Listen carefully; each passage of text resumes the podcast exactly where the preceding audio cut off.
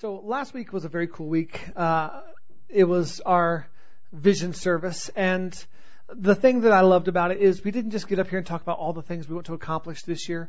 We talked about who we are in Christ, and the things that we do will all center around loving God and loving others. That's that's the bottom line. You know, we're, we're not a complicated people, and our God's not a complicated God. We love Him and we love others.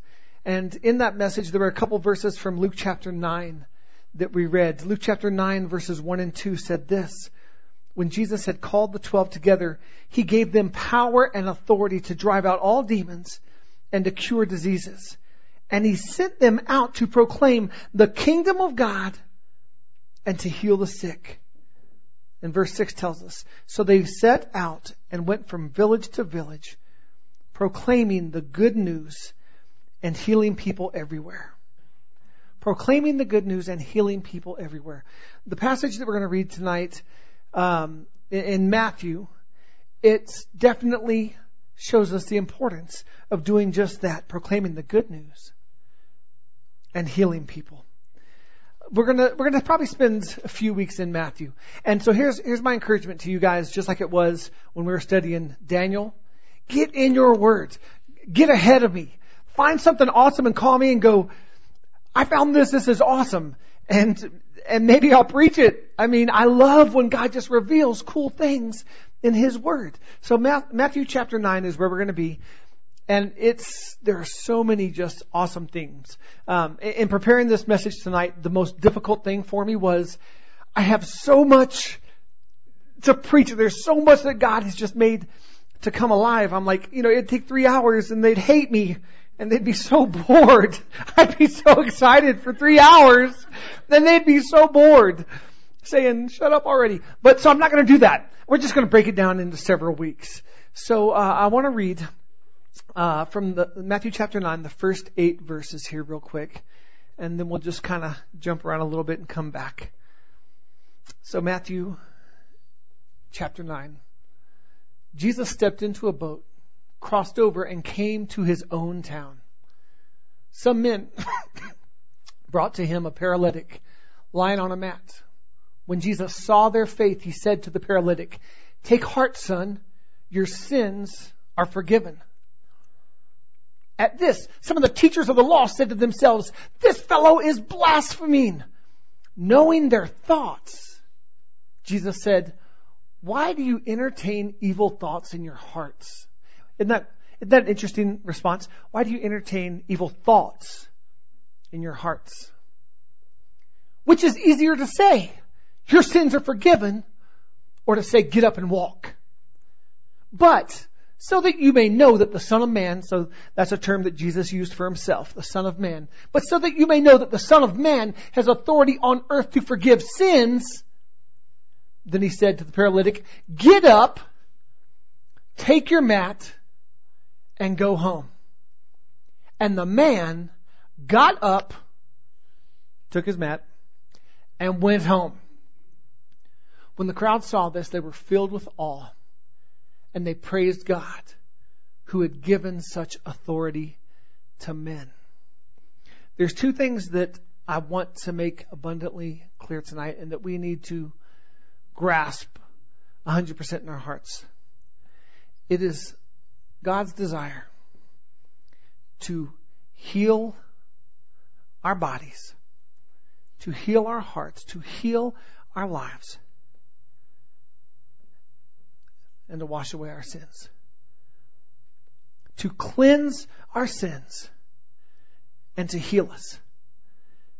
And Jesus, even in this discussion that he had with those that are all upset that, that Jesus was declaring he had the authority to forgive sins, which he does, he said, well, which is easier? To say, your sins are forgiven or get up? He ended up saying both. Now, it, it, when, when studying the Word, there's, there's times we just need to, I mean, most of the time, we just need to be patient and read the Word and go, Lord, what do you have to say in this? And in studying this, uh, there's some real cool things that just kind of came to mind right away. Number one, when Jesus first said, your, your sins are forgiven, at that point, there was, there was no response from the man. He wasn't healed. He didn't get up. He was, there was no response. Now we see a response from the people, and we see that in their hearts, you know, that they, there was evilness brewing, and then they started talking. But Jesus knew their thoughts and said, you know, why do you think such things? But when Jesus gave that command to the man, said, hey, your sons are forgiven, there was no response. The man didn't get up. How do we know that?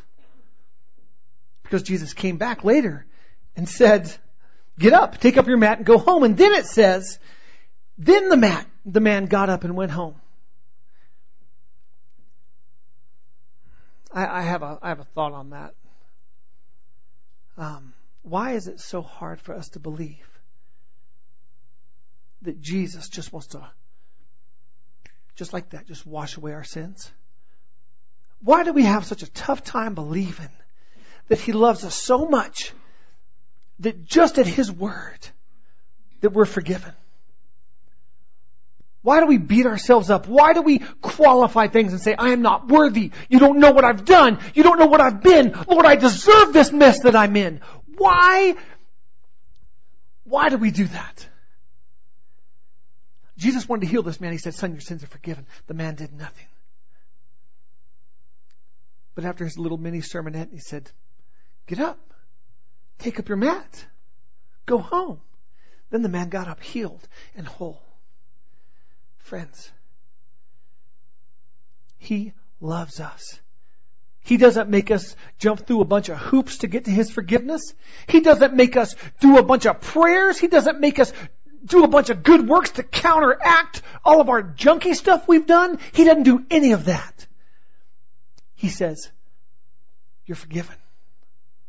You're forgiven. It's not about us. See, if we make it about us in trying to earn His forgiveness, then we'll make it about us and our own little scale of righteousness. Well, I'm ultra righteous because I fed five homeless people, helped three elderly women across the street, and I bought 12 boxes of Girl Scout cookies. So I am righteous, whatever that scale is.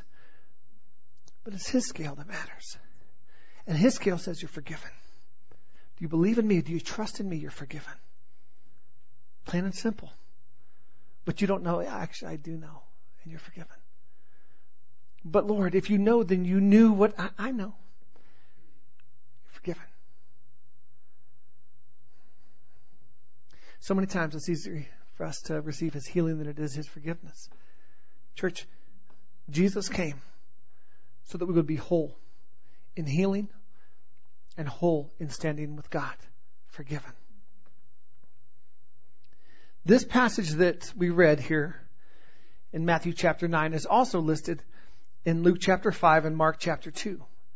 And we might know it with a little bit of a different twist. So I want to read one of those um, retelling of this same story. So in Luke chapter 5, verse 17, one day, as Jesus was teaching, Pharisees and teachers of the law who had come from every village of Galilee and from Judea and Jerusalem were sitting there and the power of the Lord was present for him to heal the sick. Some men carrying a paralytic on a mat and tried to take him into the house to lay him before Jesus. When they could not find a way to do this because of the crowd, they went up on the roof and lowered him on his mat through the tiles into the middle of the crowd right in front of Jesus. When Jesus saw their faith, he said, friend, your sins are forgiven. The Pharisees and the teachers of the law began thinking to themselves, who is this fellow who speaks blasphemy? Who can forgive sins but God alone? Jesus knew what they were thinking and asked, why are you thinking these things in your hearts? Which is easier to say your sins are forgiven or to get, or to say get up and walk? but that you may know that the Son of Man has authority on earth to forgive sins, he said to the paralyzed man, I tell you, get up, take up your mat, and go home. Immediately, he stood up in front of them, took what he had been lying on, and went home praising God. Everyone was amazed and gave praise to God. They were filled with awe and said, We have seen remarkable things today. so interesting that, I mean, do you see a major part of this story that's totally left out in Matthew's retelling of it? What's the major part that's in this story that's also in Mark chapter 2 that, that Matthew just completely left out? Anyone, anyone tell? The house, the roof, the lowering, right? The crowd was so big, and there they are, same men, same, you know, paralyzed guy on the mat, same carrying him to Jesus. But in this instance, you know, in the other two tellings of it, in Luke and in Mark, we see that the place was packed.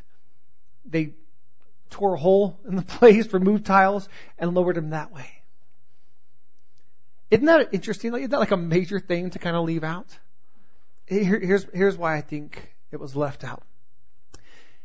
The very next verse in Matthew. Matthew chapter 9, verse 9 the very next verse after he healed the man. As Jesus went on from there, he saw a man named Matthew. What book are we reading in? Matthew. This is the same Matthew. We saw a man named Matthew sitting at the tax collector's booth. Follow me, he told him. And Matthew got up and followed him. Here, here's my, my thoughts on why Matthew just kind of brushed over that major thing. Matthew was a tax collector. I'm going to put you on pause. We're going to, I'll come back. It's going to build drama. Matthew was a tax collector. And you could not have had a more despicable profession in those days. Uh, there was a lot of corruption among tax, the, the taxmen, the tax collectors. They worked with the Roman, Roman government. So everybody felt like they were getting shafted. Everyone felt like you know, it doesn't matter who we are, the tax collector is going to give us a raw deal. They were despised, and not just in their occupation, they were despised as people. They were known as being corrupt and unethical and ungodly and immoral people. Okay? And this is Matthew. The same Matthew who wrote this book, we're reading out of Matthew chapter 9, the same Matthew who responded to this call from Jesus. See, when Matthew is telling this story, the lowering of someone to the roof, the tearing a hole through the roof and lowering him down, that's not the major thing that stands out to Matthew. That's not the thing that impacted his life. See, Matthew heard about this story. Matthew didn't, you know, witness this story. He heard about these things. But when he heard about it, the thing that stood out to him was this. I can be forgiven of my sins. This man has the power to wipe away my past. This man has the power to wipe away my reputation. This man has the authority to speak to people who are paralyzed and to say, Your sins are forgiven, and get up and both take place. We're forgiven and we're whole the roof, that's, that's cool. That's, that's, that's cool. But I want to get straight to the point where Jesus called my name and said the same thing to me. That's why I think Matthew left that part out. He's the, he's the writer of this book. He's like, I got to get straight to the point where Jesus demonstrated that exact same thing to me. When we read, you know, we kind of read between the lines on some things. Matthew knew who Jesus was. He heard the miracles that were taking place. This is Jesus' town. Right at the beginning of this, it says, Jesus stepped into a boat, crossed over, and came to his own town. Matthew knew who Jesus was. He heard the stories. He heard the great things. And when he saw Jesus coming, I can just imagine it. The closer that Matthew got to Jesus, and Jesus is like looking right at him. And the closer he got, you know, I could, I could just see him getting nervous going, is he, is he coming to me? Is he coming over to talk to me? And Jesus just walked up to him and told him, follow me. Leave it all behind and follow me. Matthew knew who this man was. This was the man that could wipe away the past, that could heal the sick, that could heal the paralyzed, and that could forgive sins. And what did Matthew do? He left it all behind and he walked away and he followed Jesus.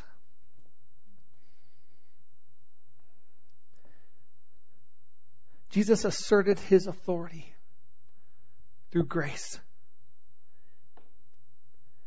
Jesus, our mediator, our advocate, the one who stands in the gap for us, was intent on showing the power to forgive sins and the willingness to forgive sins. What did he ask of Matthew? What did he ask of Matthew as he said, Follow me?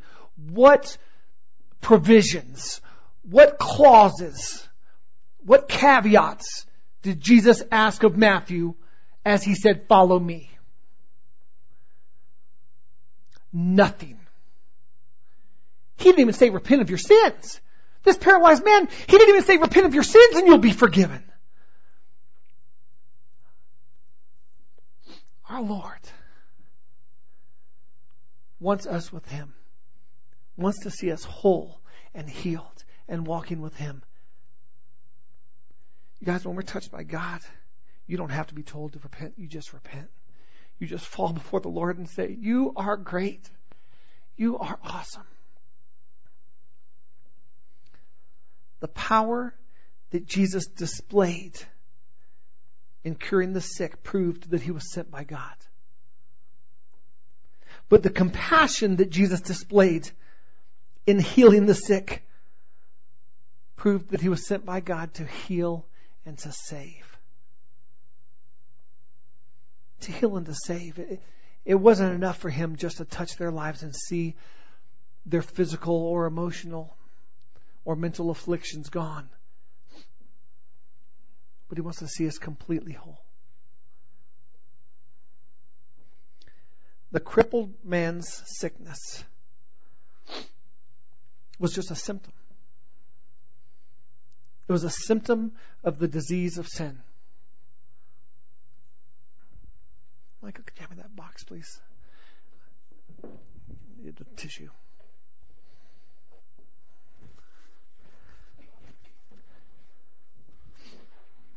I'm going to say that again. The crippled man's sickness was just a symptom of the disease of sin.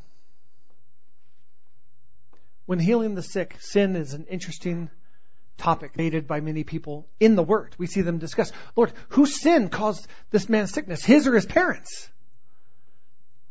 Does it matter? When you're face to face with the one who defeats sin, does it matter? See, in the Garden of Eden, there was no sickness. Prior to sin, prior to the fall of man, there was no sickness.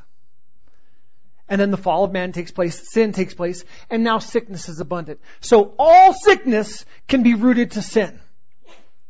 I'm not here to, to, to make a, a theological point of, well, whose sin is it? That's not the point. Jesus conquered sin. That is the point. I started off reading passages and talking about last week that we are called to go throughout the villages preaching the kingdom of God and healing the sick, right? We need to know whose authority we speak on behalf of. We bear the name of Jesus Christ. Jesus was given all authority in Luke, I'm sorry, in John chapter 5 we see in, I believe it's verse 26 and 27. For as the Father has life in himself, so he has granted the Son to have life in himself. And he has given him authority to judge because he is the Son of Man. Jesus has all authority. And when, when he left, after he died, conquered death, rose from the grave, spent 40 days hanging proving that he's alive, that he's real, healing, eating with people, proving he's not a ghost, so he ate with them, because if he didn't eat with them, it could have just been a ghost. He still could be dead, but he's like, nah, I'm hungry, because I'm alive. So feed me. Forty days. Then he ascended. And he said, all authority that's been given to me, I give to you. Authority to heal the sick, to cast out demons, to proclaim the good news. The same thing that keeps us from at times receiving His forgiveness of sins is the same thing that keeps us from going out there and declaring His power, His good news. That's that's unworthiness. We feel unworthy. Well, who am I? To, I'm not a preacher, Mark. You, you know, you're you're good at that. You get out there and do it. Who, who am I to do that? Well, you're you bear the name of Jesus Christ. You're the same one who walks with all authority. If you have trusted your life in Jesus, you carry the same authority I have. It's just that I I like to talk, and I'm you know kind of good at it. And God called me to get up here and talk. That's to you guys to equip you guys so that we could all go out there and share.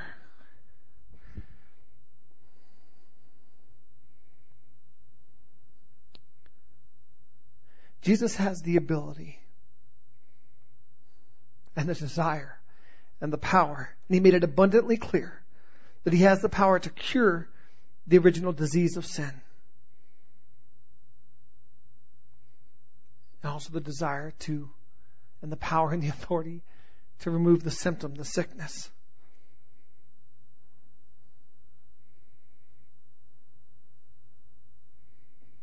Hmm.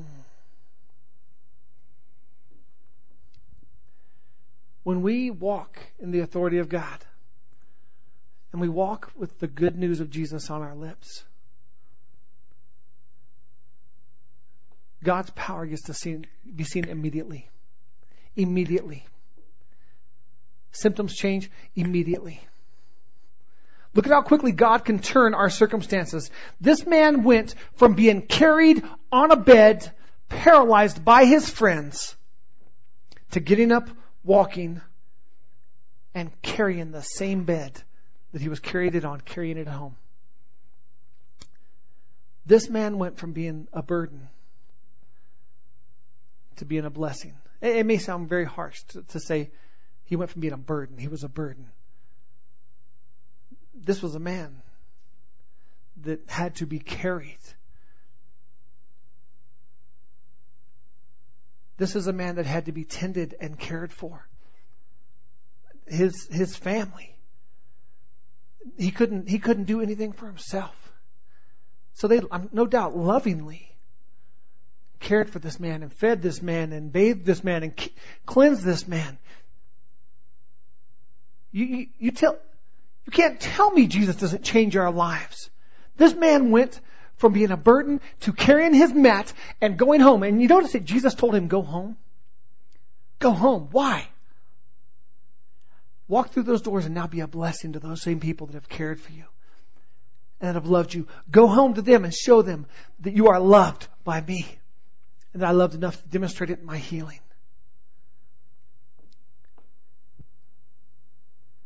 How do we see the heart of our God in this? Jesus very easily could have been like, hey, now, you know, everyone knows you as a paralyzed guy. Do me a favor. Hang out with me for a while. Walk with me for a while. Be, be a part of my, you know, my crew. Let, let, everywhere we go, let people see that, that you're healed and, you know, that would be good, right? You know, so that people could see, you know, the, the power of the Father. See, Jesus' heart is for families, it's for individuals. He's like, no, go home. Pick up your mat, the one you were carried in on. Pick up your mat so that everyone who sees you is going to go, isn't that, no, it, yeah, that's, and go home.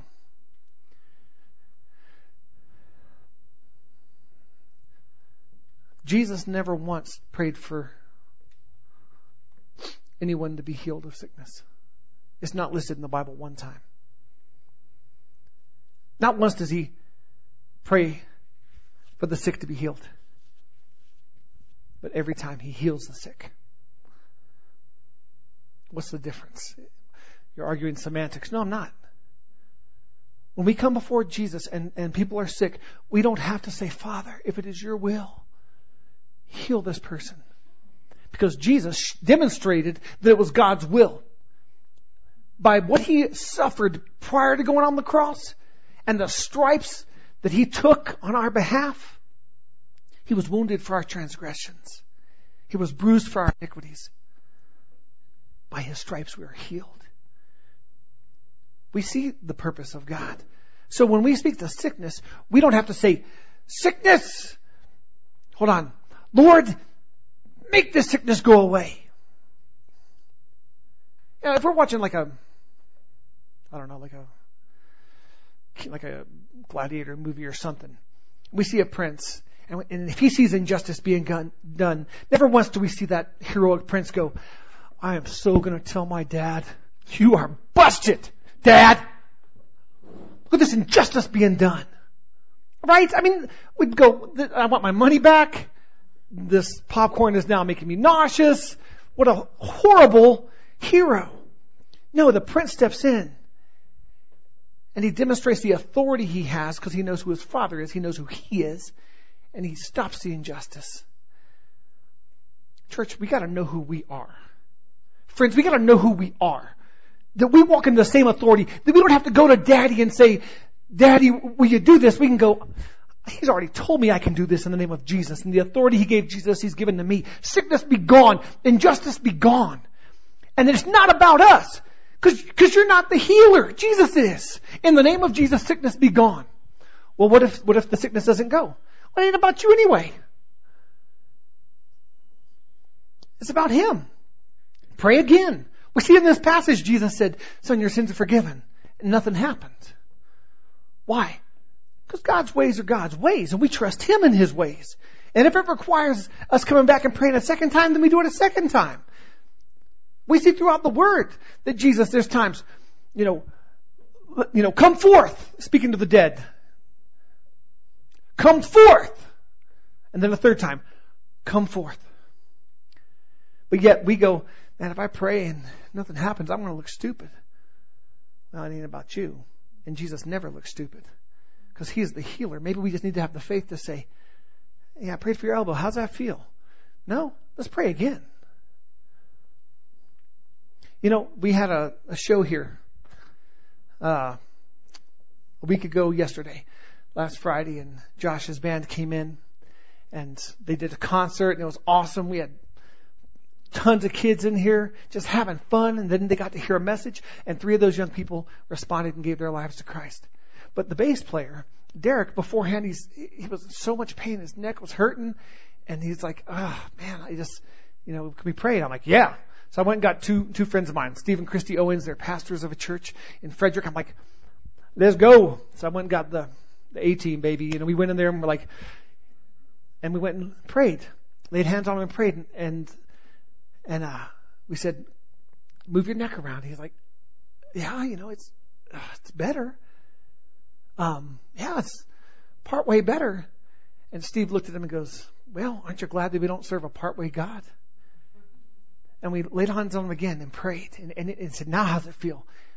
And he's like, it only hurts when I go to the extreme sides, but this is so much better. All right, let's pray again. And we went and prayed and we laid hands on him again. And then Christy said, I, I believe the Lord just, when, when you get out there and start jumping around, that you're just, the minute you just put your faith into action, this, you're not even going to feel that.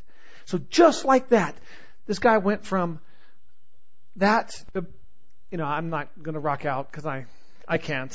We all know I can't. But Derek was rocking out, doing his thing, ministering in his way, playing the bass.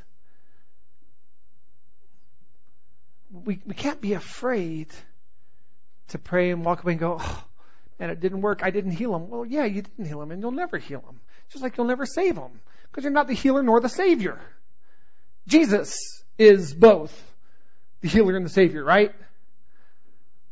We just lay claim to his name. We just speak in his name and his authority, not our authority. There's times I'll pray and I'll say, this isn't being spoken in my authority of which I have none, but I speak in the authority of Jesus Christ. oh man.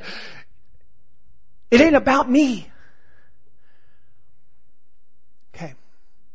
It's not about you either. It's not about you either.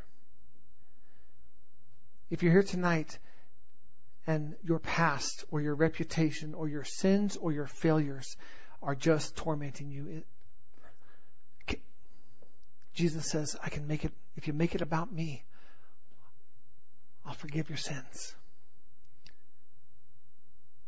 I'll forgive them. No penance, no lapse. Just trusting in Him. And one of the cool ways He wants to demonstrate His love and His power is through healings. So check it out. Someone doesn't have to be saved to be healed. We see it throughout the Word. They don't have to be saved to be healed. They don't even have to be there of their own accord. This joker wasn't even there of his own accord. He might have been kicking and screaming the whole time. His friends are like, shut up. And they carried him in. I, mean, I don't know. That's, you know, my friends might have done that to me. I don't know. It's not about us. We see in this passage, Jesus says some amazing things. Man, because of your friend's faith, you're going to be healed. Woman, because of your faith, you're healed because of your lack of faith, get out of the room. So I can heal this, raise this girl from the dead. I mean, all throughout this chapter, we see cool things with faith. And you're like, well, which one is it? Well, it ain't about us. So it's all these things because it's about Jesus.